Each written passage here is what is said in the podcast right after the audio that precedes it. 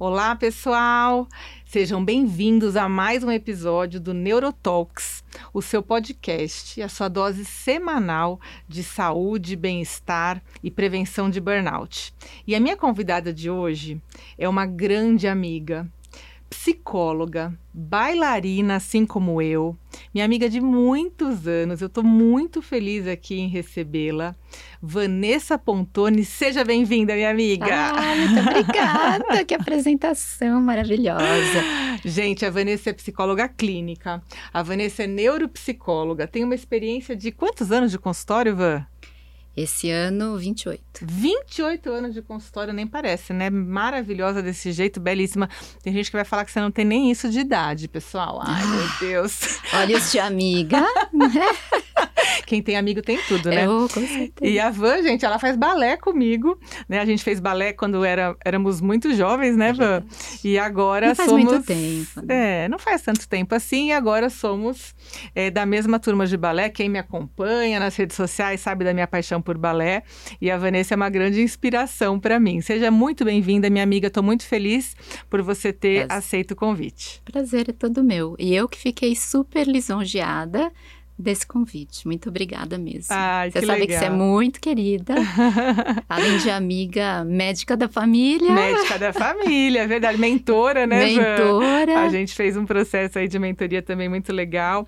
E, Van, o que eu pensei aqui pra gente conversar, para quem está nos ouvindo, nos assistindo, eu pensei num tema para a gente falar, que é assim, o quanto que o uso abusivo aí das redes sociais, né, das telas, esse mundo hiperconectado que a gente vive hoje, o quanto que isso anda impactando na nossa saúde mental. Isso parece um clichê, parece que muita gente já tem falado sobre isso, mas eu acho que nunca é demais, porque o tanto de impacto que eu tenho observado no consultório a respeito disso tem sido, assim, assustador, né? Então, a primeira pergunta que eu te faço, eu trabalho com prevenção de burnout e as pessoas falam assim, Ana, mas eu paro de trabalhar 6, 7 da noite, né? Eu não sei por que eu tô tão esgotado. E aí eu vou perguntar, e o que você faz depois disso, né? E muita gente fica ali mergulhado em rede social, mergulhado em WhatsApp, Instagram e TikTok, enfim.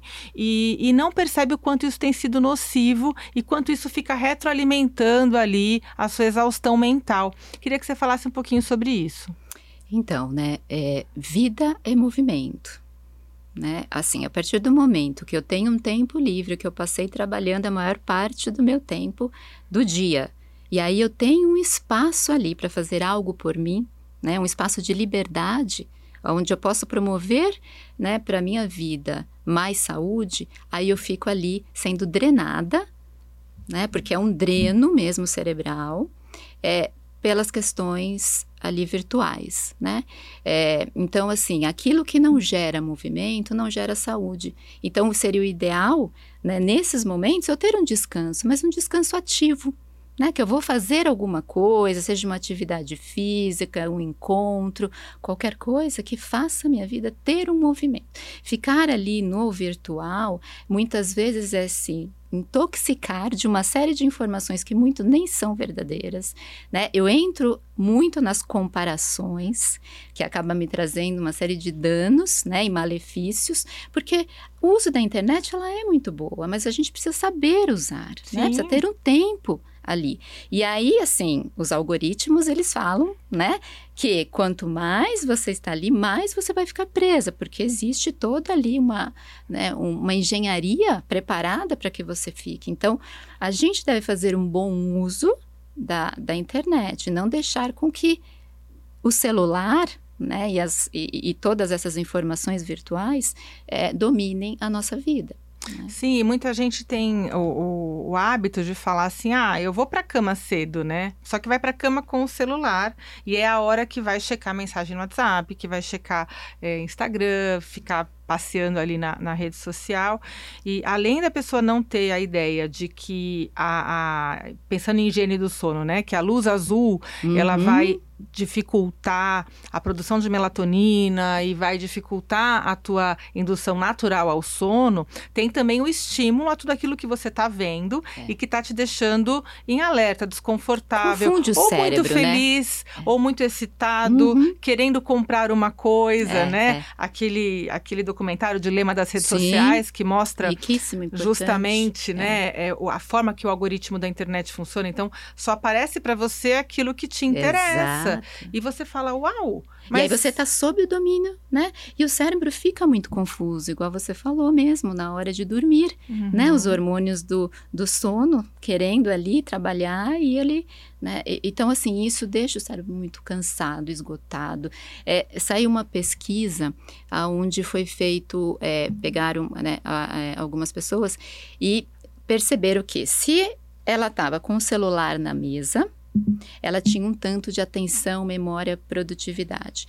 Se ela estava com o celular mais longe, um pouquinho mais longe, por exemplo, num cômodo mais distante, era outra produtividade, era outra atenção e rendimento cognitivo. E se ele estava distante mesmo, sabe, em outro lugar do ambiente, mais produtiva era essa pessoa. Ou seja, o celular, o uso do celular, você usando concomitantemente com outra atividade que exige um esforço mental maior, ela vai sim drenar a sua qualidade cognitiva. E você falou do movimento, né? Sim, a vida é movimento e eu concordo plenamente que a gente tem que fazer o movimento certo, né? Mas eu também falo da importância da pausa. Exato.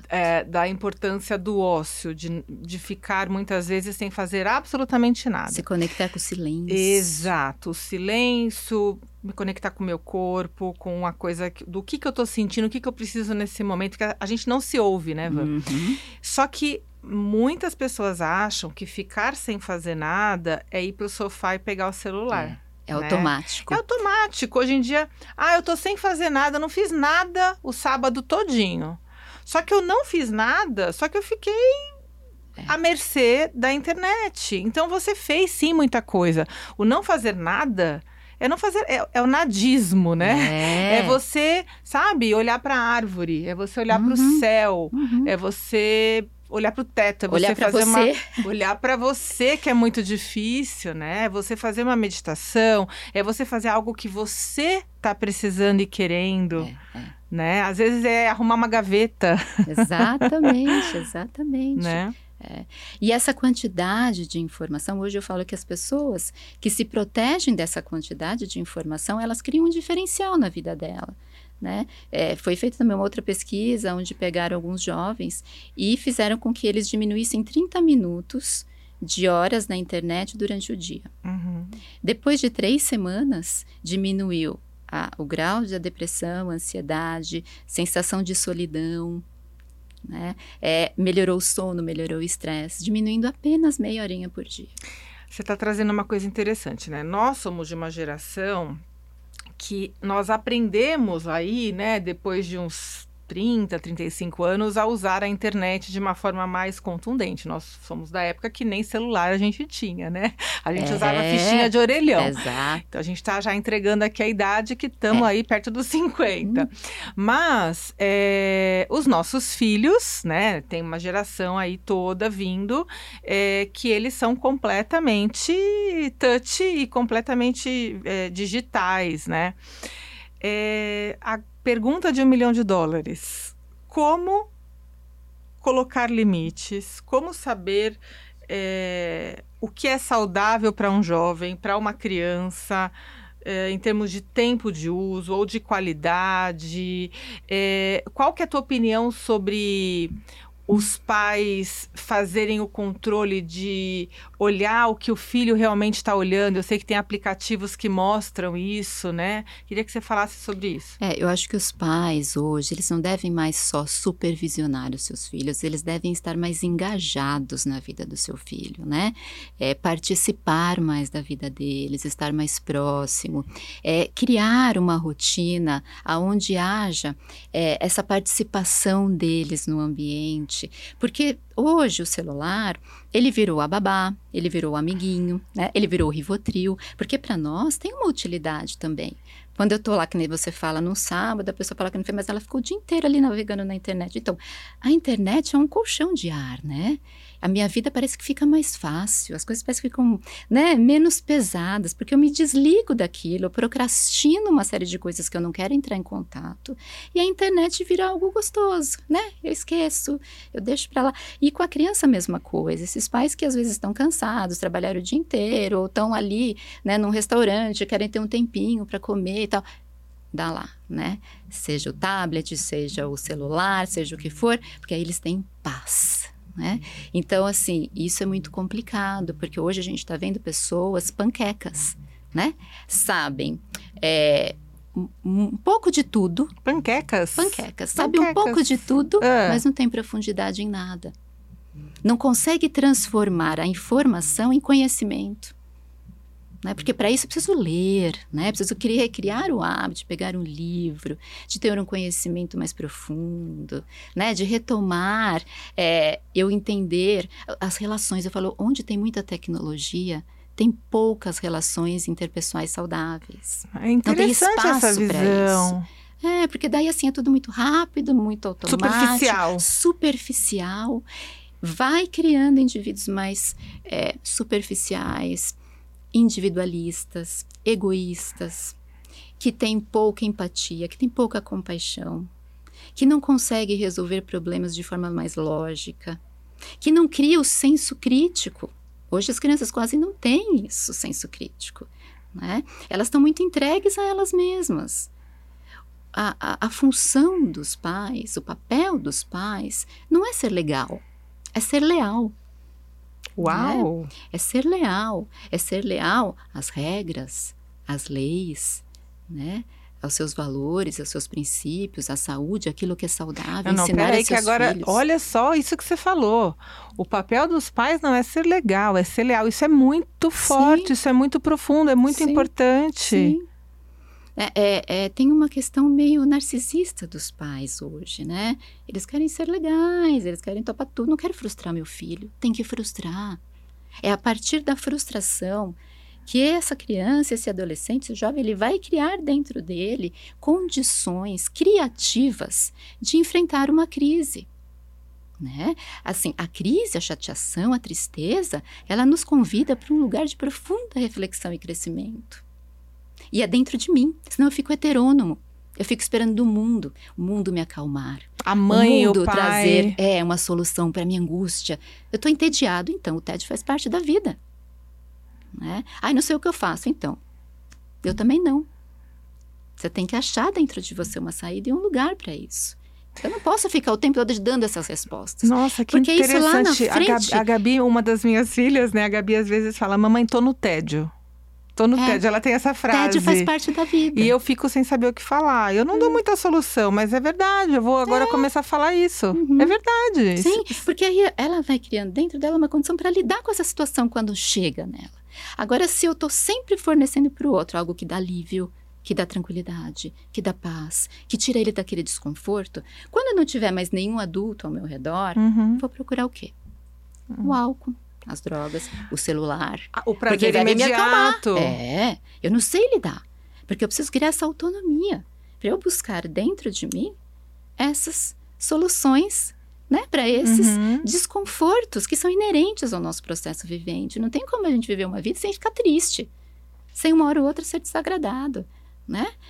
Faz parte da vida. Por mais que eu escolha um caminho melhor possível, ainda nesse caminho vão haver pedras, né? Ainda nesse caminho eu vou fracassar, eu vou errar, né? Mas assim, o efeito disso, como é que eu vou lidar com isso quando isso me acontecer? Ivan, você tem uma experiência clínica muito grande, assim, né? Eu te acompanho profissionalmente há muitos anos, apesar de ser sua amiga, para além da nossa amizade. Tenho profunda admiração e muitos pacientes meus fazem terapia com você, sorte a deles. Pena que eu não posso, porque sou sua amiga. Mas eu queria te fazer uma pergunta. Por que nós, pais, hoje, temos uma necessidade ou uma tendência tão grande de sermos tão legais? Já que você falou que a gente não tem que ser legal, tem que ser leal, né? Achei muito legal o que você falou. Mas assim, por que a gente tem que ser tão legal hoje?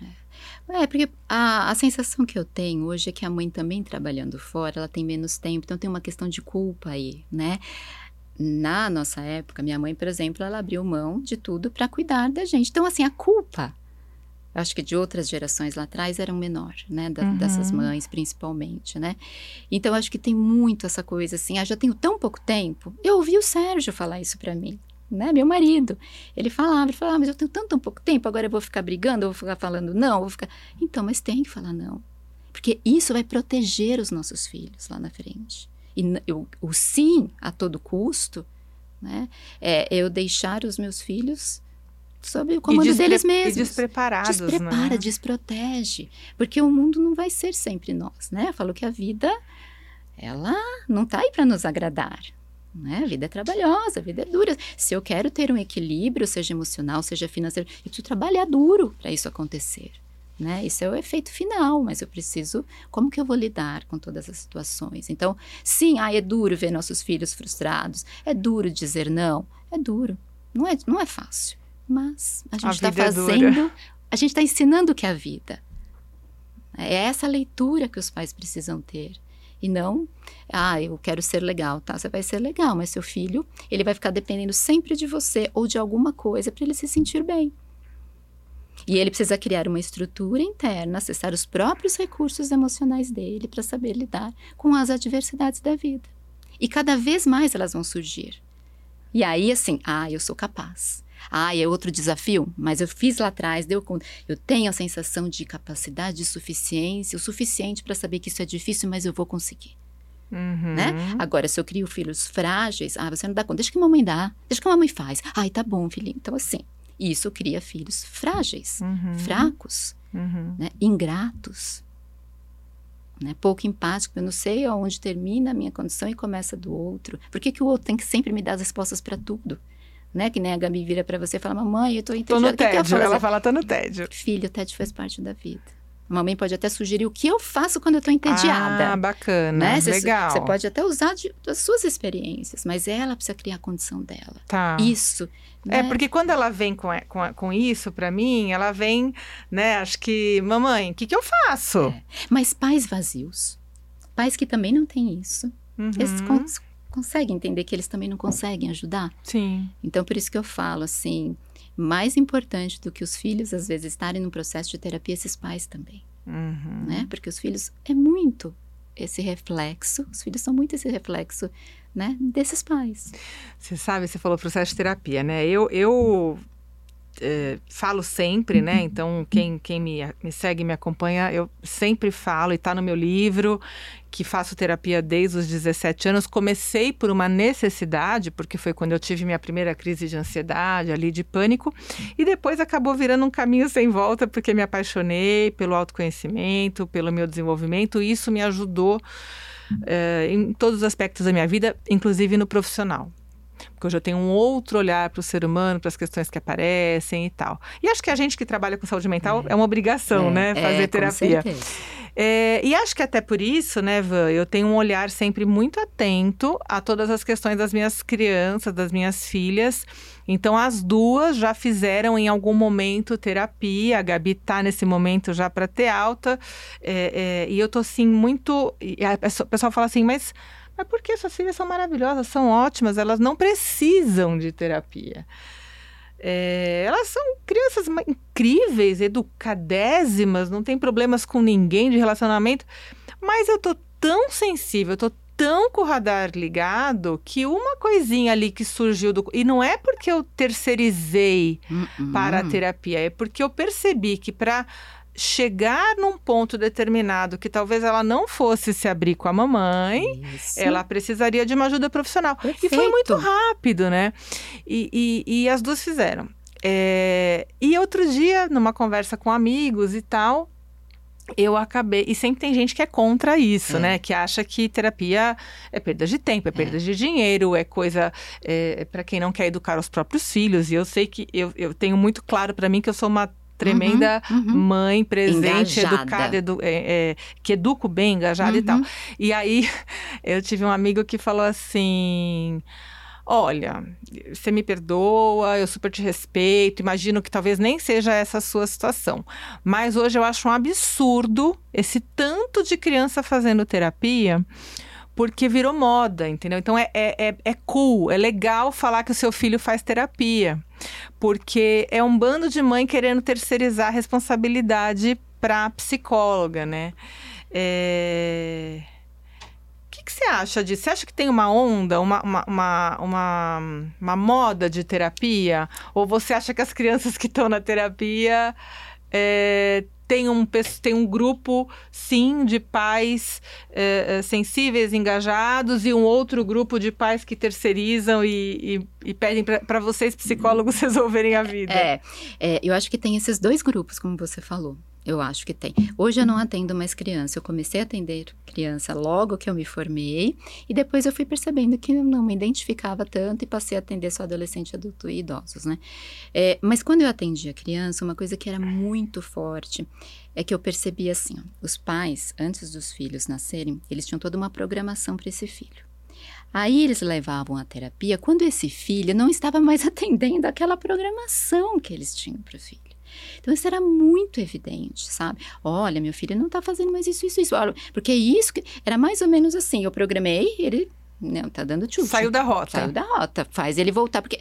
E tá indo mal na escola. Nunca observaram que filho é esse, né? Será que eu tô atendendo as necessidades reais, a demanda real desse meu filho? Ou eu tô querendo que ele seja aquilo que eu tinha, a expectativa que eu idealizei para ele? Então, era muito...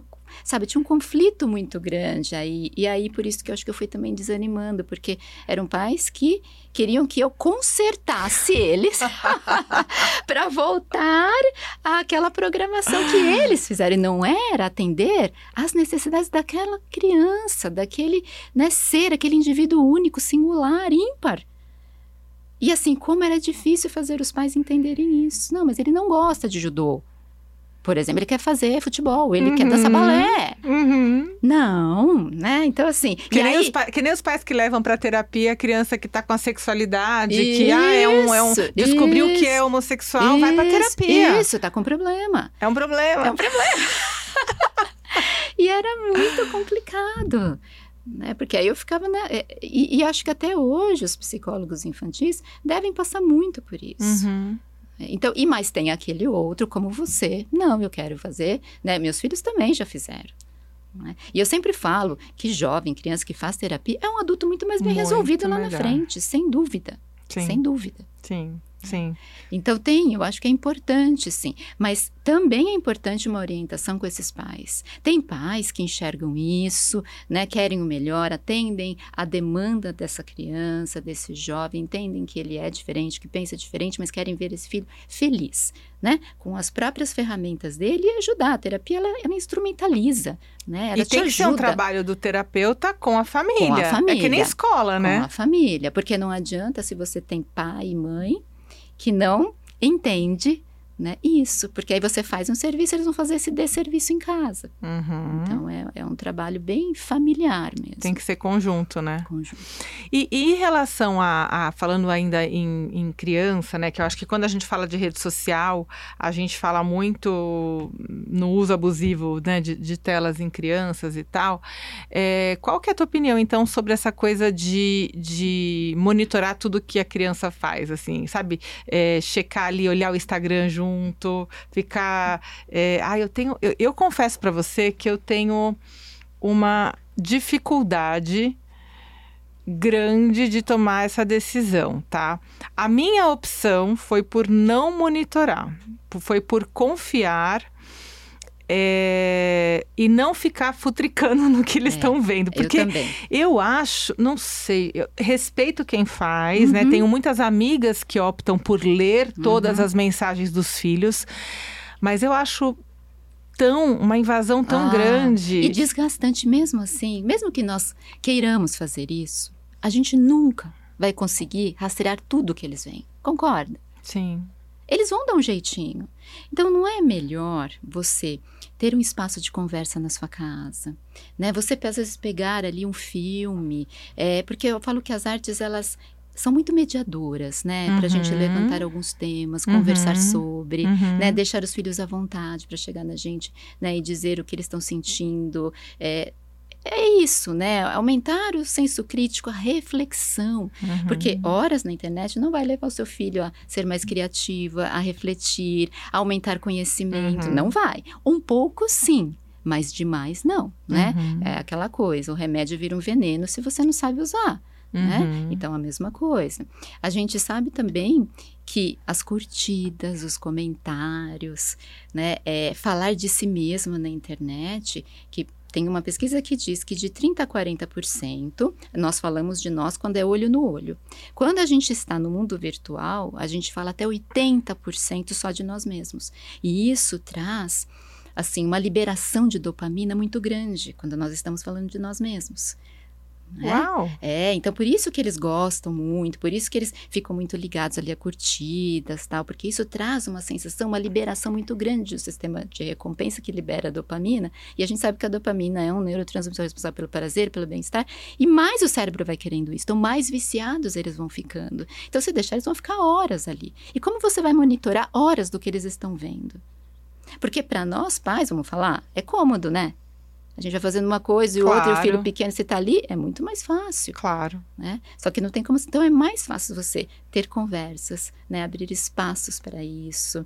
Você ensinar o seu filho a ser um cooperador dentro de casa, né? A entender onde o direito dele termina, onde começa o do outro, a saber ouvir, né? A saber ouvir as diferenças, porque hoje as pessoas estão impacientes para as diferenças, né? Ninguém quer mais falar, conversar, ter empatia, a compaixão, estão mais irritadas, porque é tudo isso, né? É essa coisa automatizada, e a gente não fala sobre coisas adversas, sobre coisas difíceis, mais polêmicas. Quando eu tenho isso com os meus filhos, eu tenho mais segurança do que eles estão vendo, do que eles estão ali navegando. Porque a gente sabe, né, quem são nossos filhos, eles também sabem onde eles podem procurar. Se eles estão vendo alguma coisa ou outra, eu acho que isso rapidamente também a gente consegue detectar também, porque só somos pais engajados, a gente consegue, né, estar perto. Às vezes as pessoas, você mesmo fala às vezes para mim, né? Ah, Ivan, mas é um tempo, né? Para você ir buscar sua filha e voltar. Mas eu falo, eu gosto disso. É um tempo, né? Eu abro mão disso, porque é o tempo com qualidade que eu tenho ali. É rápido, mas eu vou conversando, eu vou sentindo, eu vou vendo como é que tá, né? Como é que chegou, qual é o semblante, e bato um papo ali, depois já me engajo com uma outra coisinha lá mais na frente. Então, isso vai fazendo quando você vai criando segurança no seu filho, né? Sim. E ele em você, porque é uma relação estável. Legal. Né? Que ele pode contar. Eu tenho também uma outra, além dessa coisa que você falou, né, de buscar às vezes, né, buscar na escola, levar no balé, né, eu também gosto de, sempre que posso, de estar fazendo isso. E tem uma outra coisa que você falou que é interessante, quando a gente faz serviço de casa junto, sabe? Então, por exemplo, cooperar, as meninas, já há muito tempo, né, assim, o pessoal...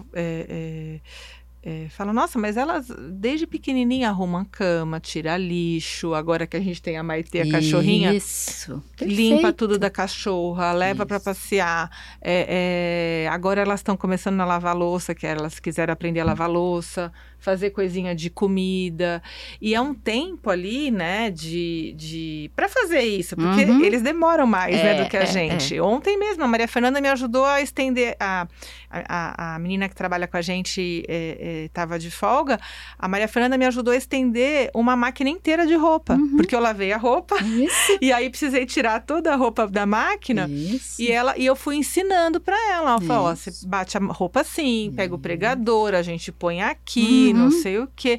E você sabe que assim, a gente ficou, sei lá, meia hora estendendo roupa lá e tal, e foi um tempo que a gente conversou. Isso. Porque às vezes é nesse tempinho, assim, você fala, fazendo uma coisa X, eles vão falar de uma coisa Y. Exato. Sabe, mamãe, o que aconteceu? E é tão gostoso, porque aí você tá ali, né, naquela conexão gostosa, real. Exato. Porque aí a gente começou a falar da roupa suja que era das férias, né? Então, uma roupa, uma parte ia colocando de molho, outra parte ia não sei o quê, outra, os bichinhos da Maitê que estavam pretos pra caramba, punha de molho. E aí a gente começou a fazer a reflexão das férias, do que foi as férias, que o que significou pra ela, o que ela esperava da escola nova, que elas vão mudar de escola... Então foi... E ali a gente trouxemos assuntos tão ricos, foi tão isso. legal, numa coisa assim, de vamos estender roupa. É. E tá tudo bem, a criança não... Nossa, Ana, mas os seus filhos estendem roupa com 10 anos? Você tem uma pessoa que trabalha pra você? Não, elas estendem roupa sim. Porque você não tá... Ela tem que saber. Criando duas princesas, exato, né? Elas têm que saber estender roupa. Fortes que vão elas dar conta. Elas sabem passar pano no chão, elas sabem passar aspirador de pó. Na pandemia aprenderam a passar aspirador. É ótimo, ótimo. E a gente vai se ajudando e vai batendo papo e vai conversando. Isso é rico, né? Perfeito, perfeito. Em casa também a gente tem um rodízio de coisas. Porque às vezes, chegando no final de semana, vamos sair, vamos. Se todo mundo ajudar, a gente sai mais cedo, né? Legal. Porque se todo mundo suja, é porque só um limpa. Né? Legal. Porque só um organiza. Legal. Então, é todo mundo. Então, já não tem mais. No começo, eles eram um pouco mais novinhos. Sim. Ah, tem que fazer. Arrumar a cama, tirar lixo. Tudo. Tirar lixo, lavar a louça. Um lava, outro enxuga, guarda. Perfeito. E essas coisas do cachorro, idêntico. Isso é tão legal, né, Van? Nossa. É filhos e cidadãos que vão ser cooperadores, porque é o que a gente precisa. Exato, né? Exato. E tem pouca pessoas gente que faz isso. E pouca gente faz isso. Gratas.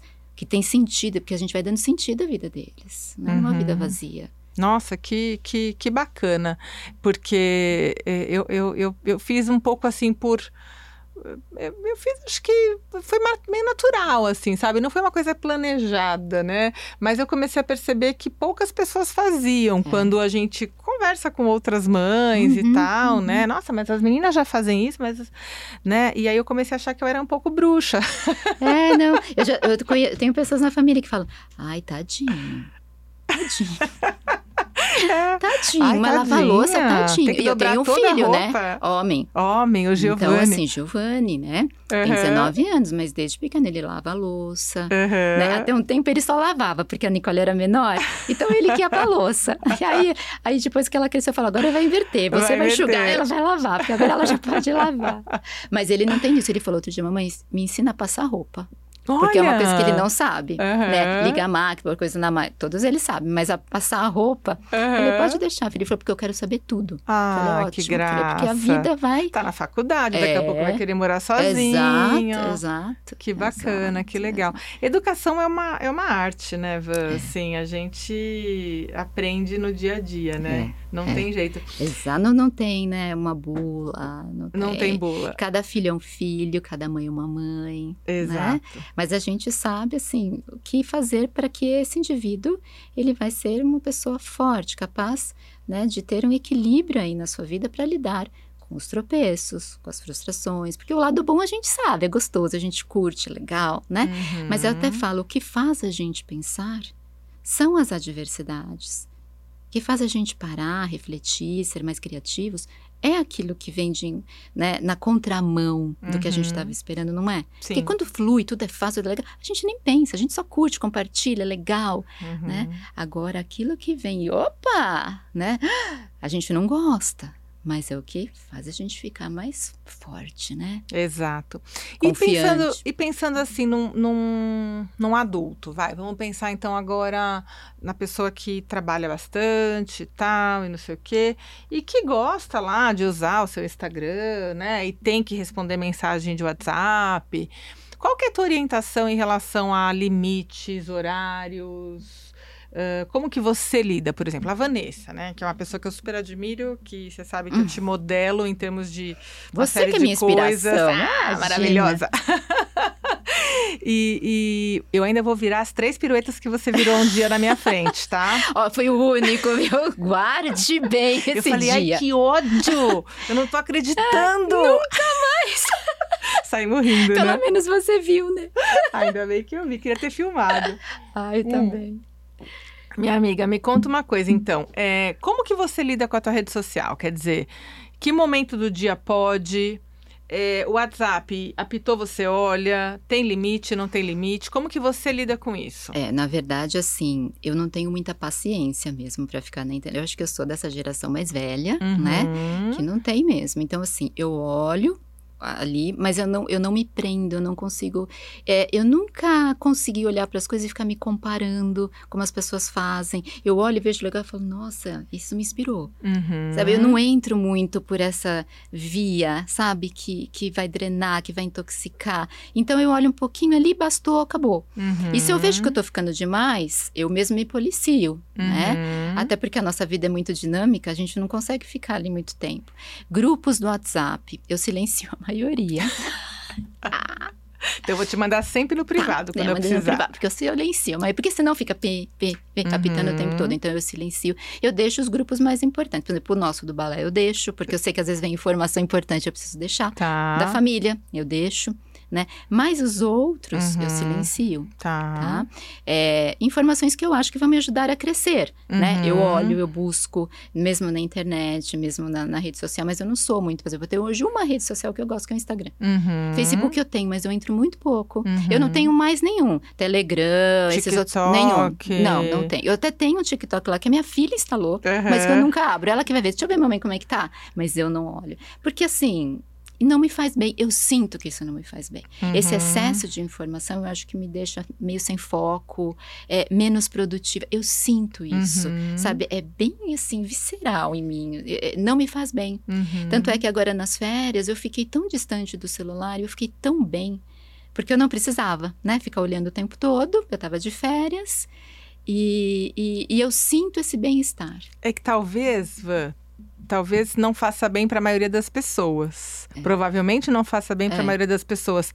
Mas você tem esse olhar e você está atenta a esse não me fez bem. E aí você para. Por isso que eu falo, o autoconhecimento nos ajuda muito, né? Porque você detecta em você cria você aprende a sentir, né? A conectar aquilo que você está sentindo na hora. Se conectar com aquilo que você está sentindo na hora. Eu falo, ai, não, isso não tá legal. Me deixa tensa, sabe? Não sei se é porque a gente olha o celular e a gente fica numa postura também, né? Então, não.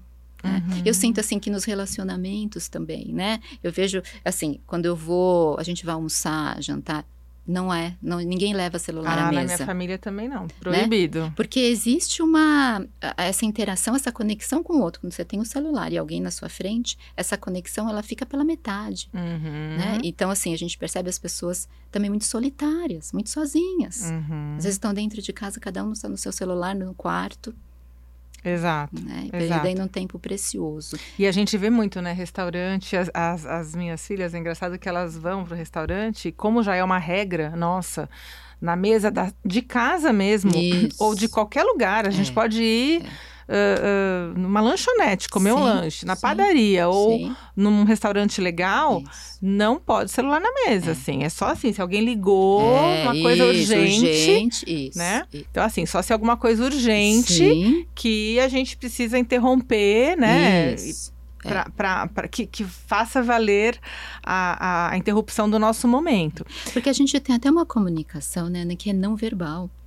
Porque se eu tô aqui no celular, eu respondo para você, olha pro celular. Eu não tô nem entendendo as nuances que existem nos gestos durante uma comunicação. Né? Se eu tô agradando, se eu não tô, como é que o outro tá me ouvindo, como é que tá chegando aquilo no outro, né? E tudo isso, o olho a olho, né, é muito rico. Exato. E quando a gente vai, às vezes, né? Então, a gente está num restaurante ou está num hotel, alguma coisa. E as minhas filhas, elas observam que na mesa do lado tem aquela criança clássica com um tablet gigante. E os pais, cada um no seu celular, elas ficam me cutucando, assim. Elas ficam, assim, inconformadas, Sim, né? Mas é pra ficar, né? Porque elas...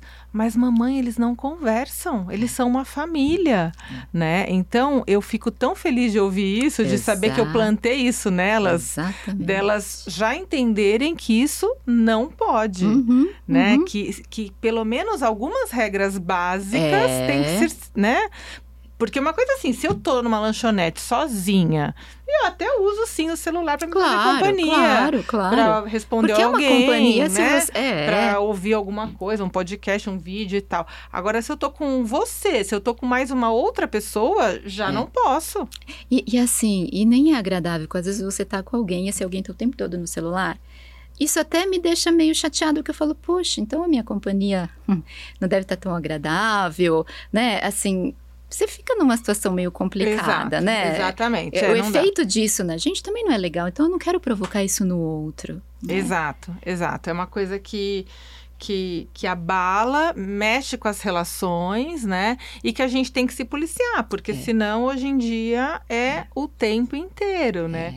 Eu, por isso eu acho que eu gosto tanto do tempo que eu tô no consultório, né? Como as consultas são muito demoradas, eu não posso usar o celular, né? Então, assim, se alguém liga, eu vou dar uma olhada na ligação e assim, eu tenho três pessoas que eu atendo. A cuidadora da minha mãe, sim, a escola das crianças, ou as crianças que agora têm celular, sim, elas foram a última, sim, a ter celular da classe, né? Ou meu marido, que só... Meu marido, a gente já tem a regra, então ele já sabe que ele só liga se pegou fogo em algum lugar. Isso mesmo. Então, são as três pessoas que eu atendo. O restante, infelizmente, vai deixar mensagem, né? Isso. Porque a gente tem que colocar isso, assim, né, Val? O que é urgente, o que eu posso deixar para depois. E com a rede social, e com a internet, com a hiperconectividade, parece que tudo ficou urgente, né? Uhum. A gente fica confuso, né? Não sabe mais que informação eu devo ancorar, né? Qual eu devo realmente dar valor, transformar ela num conhecimento maior, não é? Tudo ficou, parece que urgente, importante, necessário, e o cérebro fica muito confuso com tudo isso. É um avalanche de informação. Você sabe que o Brasil é o segundo país mais conectado à internet, né? Em média, são 10 horas. Uau! Por dia. Talvez por isso sejamos, então, o segundo país em maior incidência de burnout. Verdade. Porque, assim, na internet, essas diferenças socioculturais, econômicas, elas diminuem muito, né? Todo mundo ali, né? Para a internet, todo mundo é igual. Né? Ali, eu posso ter um superlativo da minha vida. Né? Então, se eu posso inventar uma vida que não é real... Né? Então, isso vai fazendo com que as pessoas vão ficando cada vez mais, porque aí eu entro na comparação, aí eu quero mais exposição, né? Eu quero que as pessoas olhem ainda mais para mim, porque vão pensar lá na questão do cérebro, do vício, né? Porque ela entra mesmo, né? Já foi feito pesquisas mesmo, que ela entra mesmo como mais ou menos uma cocaína, ela faz ali no cérebro. Efeitos muito parecidos, menos intensos, mas muito parecidos com os opioides, né? Uhum. Então, isso vai ficando cada vez mais frequente o uso, porque o cérebro vai precisando cada vez mais, a exposição maior. Então, mais tempo eu vou ficando, porque eu vou lá esperar os likes, eu vou lá esperar... Isso é retroalimentado, exato, isso. Pelas curtidas, pelos comentários. Se eu tô sendo aprovada, né? Uhum. E olha que vazio, porque isso me desconecta de quem eu sou. Porque às vezes eu estou fazendo ali para aparecer para o outro vaidade, não autoestima. São coisas totalmente diferentes. Né? Pela vaidade, eu preciso ser validada pelo outro. Mas eu nem tenho a minha validação. Porque muitas vezes o que eu estou passando ali é um superlativo da minha vida. Né? É como eu gostaria que ela fosse. Nem tem. Talvez, não todas, tá? Não todas as pessoas, mas muito, principalmente jovens. Isso chega muito forte nos jovens. Eles são muito capturados, porque ainda são seres em desenvolvimento, né? Então, essa história, né, deles ficarem muito ligados a isso e nesse vício, nessa dependência, ainda se torna mais perigoso. E aí é o que você tá falando, né? Você tem a retroalimentação, ok, quando ela é positiva. Mas falando em jovens, em crianças, e quando é negativa? Exato. Porque a gente tem aí também uma coisa que é uma outra avalanche de situações desagradáveis, perigosíssimas. Exato, o excesso da exposição, eles não pensam na questão roubo, sequestro, pedofilia, bullying. O bullying, é isso que eu ia te falar, né? O bullying... A exposição a coisa de os haters, isso. A coisa de muitos começarem a planejar suicídio, exato, por conta de que não foram bem aceitos. Não teve os likes que eu precisava. A amiga teve o like que eu não tive. E então, assim, eu também... fico refém. De novo essa coisa heterônoma. né? Porque a autoestima, ela não tem a ver com esperar uma aprovação, uma aceitação do outro, tem a ver com a minha, a própria aprovação, com os meus autoconceitos, né? Daquilo que faz sentido para mim. Eu vou me sentir orgulhosa, eu estou jogando o meu jogo e não o jogo do outro, né? Quando eu me conecto com o fora e fico lá tentando jogar o jogo, deixa eu ver o que dá mais like, de que forma eu posso me expor ainda mais, o que eu preciso mostrar, ai, deixa eu ver. Então, isso é um trabalho, é um desserviço para a nossa saúde. Porque a gente não está conectado com aquilo que faz sentido para nós, que nos ajuda a crescer. A gente está conectado à nossa vaidade, né? Ao nosso narcisismo ali. Do outro vir e comentar, e se não tem? Nossa, aí eu caio numa depressão, numa ansiedade, aumento o estresse. Ai, minha amiga, é uma grande batalha que a gente tem aí para enfrentar, né? Essa coisa da rede social, assim, o limite, até onde ir, o que pode, o que não pode. Criação de filhos tá difícil, muito complicada. E é difícil, né? A gente sabe dia a dia, né? Não é uma coisa fácil. Quantas vezes a gente não tem respostas? E agora? O que eu faço? Só que hoje eles buscam as respostas na internet, né? Antigamente, na nossa geração, a gente pegava a resposta, sei lá, né? Buscava com um amigo, se aconselhava com um grupo menor, né? A gente tinha ali uma amostra. Sim. Hoje em dia, eu me aconselho com alguém que está na Turquia. Sim, é verdade. E que é um extremista religioso. E aí eu dou uma potência para o outro, né, uma superestima a capacidade do outro de me dar uma resposta e acabo me subestimando, né? Porque às vezes a resposta está dentro de nós. Eu sempre falo que as respostas estão todas dentro de nós, né? A gente só precisa ir lá, criar coragem, olhar e não ter medo de errar, né? Errei, fracassei, tá, volta de novo para o trilho e segue, né? Não fica ali sofrendo dos efeitos disso, se culpando, né? Te chicoteando. Errou. Tá, assim, tira a lição, tira bônus disso, né? E segue seu caminho e com certeza você vai se desenvolver ainda mais depois desses erros, desses fracassos, você vai crescer ainda mais. Ai, minha amiga, adorei nossa conversa, pena que tá acabando. Ah, mesmo.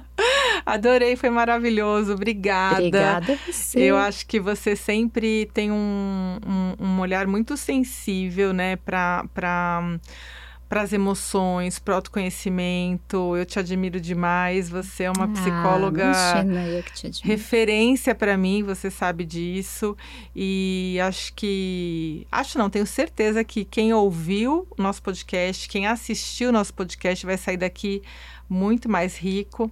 E muito obrigada, viu? Imagina. Volta sempre. Imagina, foi um prazer, amei. Você que é minha inspiração sempre. Obrigada, querida. E é isso aí, pessoal. Agradeço muito a presença de vocês. Se você gostou desse episódio, curte, compartilha, deixa os seus comentários e até a próxima.